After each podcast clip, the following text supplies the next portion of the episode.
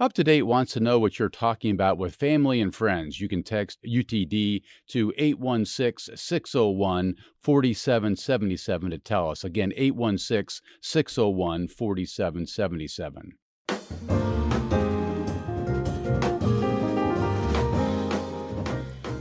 And welcome back. This is Up to Date on 89.3 KCUR. Last month, Liberty Hospital and the University of Kansas Health System announced plans to join together in an effort to better serve local residents. The University of Kansas Health System doesn't receive any state or local tax funding, and this wouldn't be the first KU health facility in Missouri. But there's plenty of opposition to the hospital system's further growth across state lines. Critics of the partnership say there's no guarantee that the money spent at the Missouri hospital will stay in Missouri and would encourage Missouri res- students to get higher education out of state. Here to talk about all this is Dr. Raghu Adiga. He's president and CEO of Liberty Health. Dr. Adiga, nice to have you. Welcome. Thank you for having me, Steve. Also, here's Missouri State Senator Greg Razer. He's pre filed a bill to stop uh, this partnership from taking place. Senator Razer, welcome back. Always good to have you Thank here. Thank you, too. Steve. Well, Dr. Adiga, we'll start with you first. Liberty has expanded a lot in recent years, opening 15 new clinics. What kind of support were you looking for in finding another health system to pair up with here? Yeah, um, healthcare is pretty complex, and uh, we have grown over the last 50 years to where we are today. Mm-hmm. However, there are a lot of challenges ahead, especially for an independent hospital like ours, which doesn't uh, necessarily receive any specific uh, targeted uh, additional help. And uh, the area is growing tremendously in the Northland. Clay County and uh, Platte County are growing. So we need to be able to provide high quality health care to our people in the community. Yeah. To do so for an independent hospital like us, it's going to be increasingly difficult. And having a partner to help us provide that and be good at it is what we're looking for. You know, you said before you were looking into around 30 different health systems as potential partners here. How did that process work discerning between so many different options? Yeah, when our trustees set out uh, our objectives and goals of what we need to do, this was many months ago. We put in a process that is as robust as as it can be and as uh, uh, open as it can be. So we put it all out on our website how we were doing it. When we started it in uh, May, when we announced it, we approached nearly 32 different entities from all across the nation that included not only from out of state but also in state in in the city in the state every um, institution that might be interested in partnership of those, about 12 responded with um, uh, signing an NDA to receive more information. And then eventually, a few months uh, down the line, it was narrowed down to four who were uh, really interested and where we could have exchange of information, site visits. So, with these four, we went through about two to three months of intense exchange of uh, information, site visits, river site visits, and ultimately ended up with University of Kansas Health System. I was going to say you event, you landed on KU Health System to help support the growth of your hospital, doctor. So, what's the appeal of KU Health as your choice here? There are a lot of things that uh, we felt KU ticked the boxes among our goals and objectives that we set out. Especially, we want to make sure that we provide the highest quality health care to our people and be able to do that with the cultural compatibility in terms of people come to Liberty and they expect certain things, and we've been able to provide that. And that kind of, uh, you know, the patients first culture. And we needed to make sure that that's the kind of people whom we are uh, partnering with. KU excels in the Kansas City area to be the best quality healthcare provider, and we couldn't go wrong with that. And uh, I think our uh, uh, community and our patients already there are plenty of them crossing the border, going into um, Can- uh, you know Kansas City into their main campus to receive their care. Nearly 35% of their patients come from Missouri, and huh. ne- nearly 10% of our primary service area patients are currently going to KU to get their care to bring that kind of high level care to their doorsteps is actually a very good thing. Can you be more specific about the types of benefits that you gain by working with uh, the KU Health System? Uh, there are plenty. I mean, uh, quality of care and bringing such a care to uh, you know people's doorstep is the number one thing. On top of that, uh, there is a lot of uh, uh, benefits that we can ga- gain by recruiting high quality physicians and bringing them to Liberty. And in terms of uh, being able to recruit other um, staff, including nursing staff, be able to be part of an educational system, uh, certainly there is a, a whole lot of uh, benefits. And of course, uh, we need somebody who is going to be able to bring in certain commitment to, we want to keep all our services that we are currently providing and expand that on our campus. And the KU was the only one who were committing to that kind of uh, um, uh, deal going forward, all our services, including, you know, things like cardiothoracic surgery or a level two surgery, and uh, all these service lines will stay in the community. And is this comparable to what occurred this year uh, between KU Health and Olathe Health? I think that took place at the beginning of 2023. To a degree, yes. Um, but again, there are some differences um, in that you know this area is certainly growing, and we've been an independent hospital for a long time. Yeah. Did, did you have any inkling that uh, crossing the state line uh, to make this deal work might raise some political issues?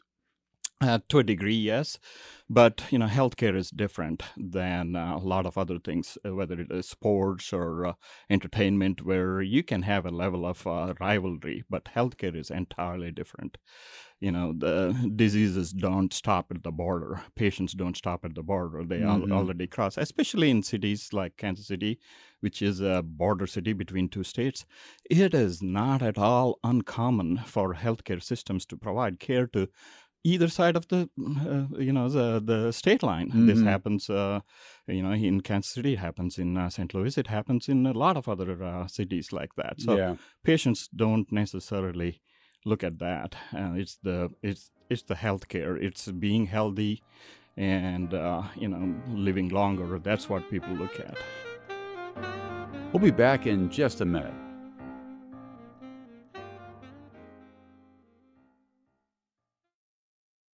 Senator Razer, let me come to you now because you have real concerns about this potential partnership here. You just heard Dr. Adiga say, hey, healthcare is different. What are your concerns? Well, first of all, I, am going to agree that KU Healthcare, the hospital is fantastic. Uh, I've gone there, they give me excellent treatment. I appreciate the staff, the building. Uh, but this isn't about basketball or football. This has nothing to do with that. This is about borders between states and a state entity. And the KU hospital, the University of Kansas Hospital, that still uses red and blue and the logo of the athletic department, is a part of the University of Kansas system. I'm sure they use research that's done there to maintain the university's status in the American Association of Universities. Uh, and this is something they've done with a lot of their departments, including the athletic department is kind of play a shell game, it seems like. So, what we're seeing is a division of the state of Kansas with a board made up of Kansans appointed by the governor of Kansas taking over a legal political subdivision of the state of Missouri. And something doesn't sit well with me on that. Dr. Adiga just said healthcare is different. I mean, patients don't care really who's providing that care as long as that person is good and qualified and is going to make them healthier what difference does it make where they come from?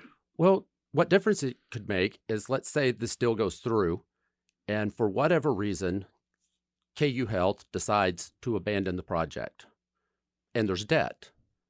Is the state of missouri liable for that debt because this is a political subdivision? Are the citizens of that subdivision alone liable for the debt uh, these are questions that's got to be answered. Dr. Diga, are there protections built in here that would protect the taxpayers of Missouri? Yeah, uh, we are at the point where we're doing the due diligence now, and uh, uh, you know, final agreement is not yet out, so I can't really disclose or discuss uh, details uh, about that. However, of course, we're going to be building in a lot of commitments there, and the district will still be there and be um, you know keeping whoever it is whether it was KU or whoever else we would uh, bring in to hold them accountable to their commitments. So, mm-hmm. uh, without doing that, uh, we, we wouldn't be doing our due diligence. In, hey, uh, Senator Razer, how do other uh, lawmakers feel about this? What are you hearing from your colleagues in the state Senate? I have heard from colleagues across the state and across party line. Uh, it seems fairly unified that we need to make sure at least the citizens of Liberty get to vote on this before we hand over a subdivision of our state to the state of Kansas. And so you've pre filed this new bill that will prevent situations like this from happening. Tell me more about that. You know, this is the final bill is not going to look like this, I'm sure. Uh, we threw this together. It would require a vote of the people of the Liberty uh, Hospital District. And I don't know what the final product is going to look like. Uh, but is the aim to stop this particular deal from happening, or, or are you ta- aiming at future deals? Well, both. Because what would prohibit the University of Arkansas looking at the Springfield area and saying, "Here's a market that we could take over"? What is to stop the University of Illinois from coming into St. Louis, Iowa, into northern Missouri? Um, this sets a terrible precedent of a state institution, and it let me say, if this was a corporation, a for profit hospital based in Kansas, I have no problem with that, or a nonprofit based in Kansas. No problem. This is a state entity. You know, Liberty says it's hoping to get this deal done early next year, Senator. Are you in a race here? Do you need to pass the bill before the deal gets done to to try to undercut it? You know, I, th- I think that is important. Uh, but as you know, nothing typically gets done quickly in the Senate, but we're going to try to get this one done as fast as possible. Liberty says that by partnering with KU Health, it'll be able to provide better quality care for patients in the area. You just heard uh, the doctor say that. What's your response to that? I think that's correct. They will have great health care, but they would have had great health care had they gone with any number of hospital systems, including mm-hmm. many here in the Kansas City area uh, that aren't a political or a, a part of the state of another state. So, just to clarify here, if this deal goes through before you're able to pass a bill through the General Assembly, the deal would be valid then and it would stand? I'm not sure of that. Uh, if we could do anything retroactively, yeah. Uh, so I don't want to. I hate to say either way because I'm just not sure if that's feasible. Dr. Adiga, final comment. Yeah, no, I'd like to address that. This process has been so thorough, and we've looked at that. And uh, I'd like to certainly, with respect to uh, Senator's uh, comment, we have looked at every other opportunity. So um, I can't disclose who those are uh, because of the you know non-compete, but uh, this has not been uh, you know preordained. And in terms of timeline, we have set this timeline months ago. This has been very public. It's on our website. We're not trying to hurry anything up just because of this.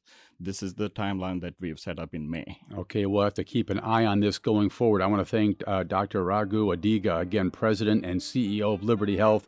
Missouri State Senator Greg Razer, he's a Democrat from Kansas City. He's pre filed a bill to stop this partnership from taking place. Thank you both for the conversation. Appreciate it. Thank you, Steve. Thank you for having us. Up to Date is a production of KCUR 89.3. The program is produced by Zach Wilson, Elizabeth Ruiz, Claudia Brancart, and Hallie Jackson. Our intern is Elizabeth Erb. Paul Nakatura is our announcer and engineer. The theme music was composed by the great Bobby Watson. I'm Steve Kraske. Thanks for listening.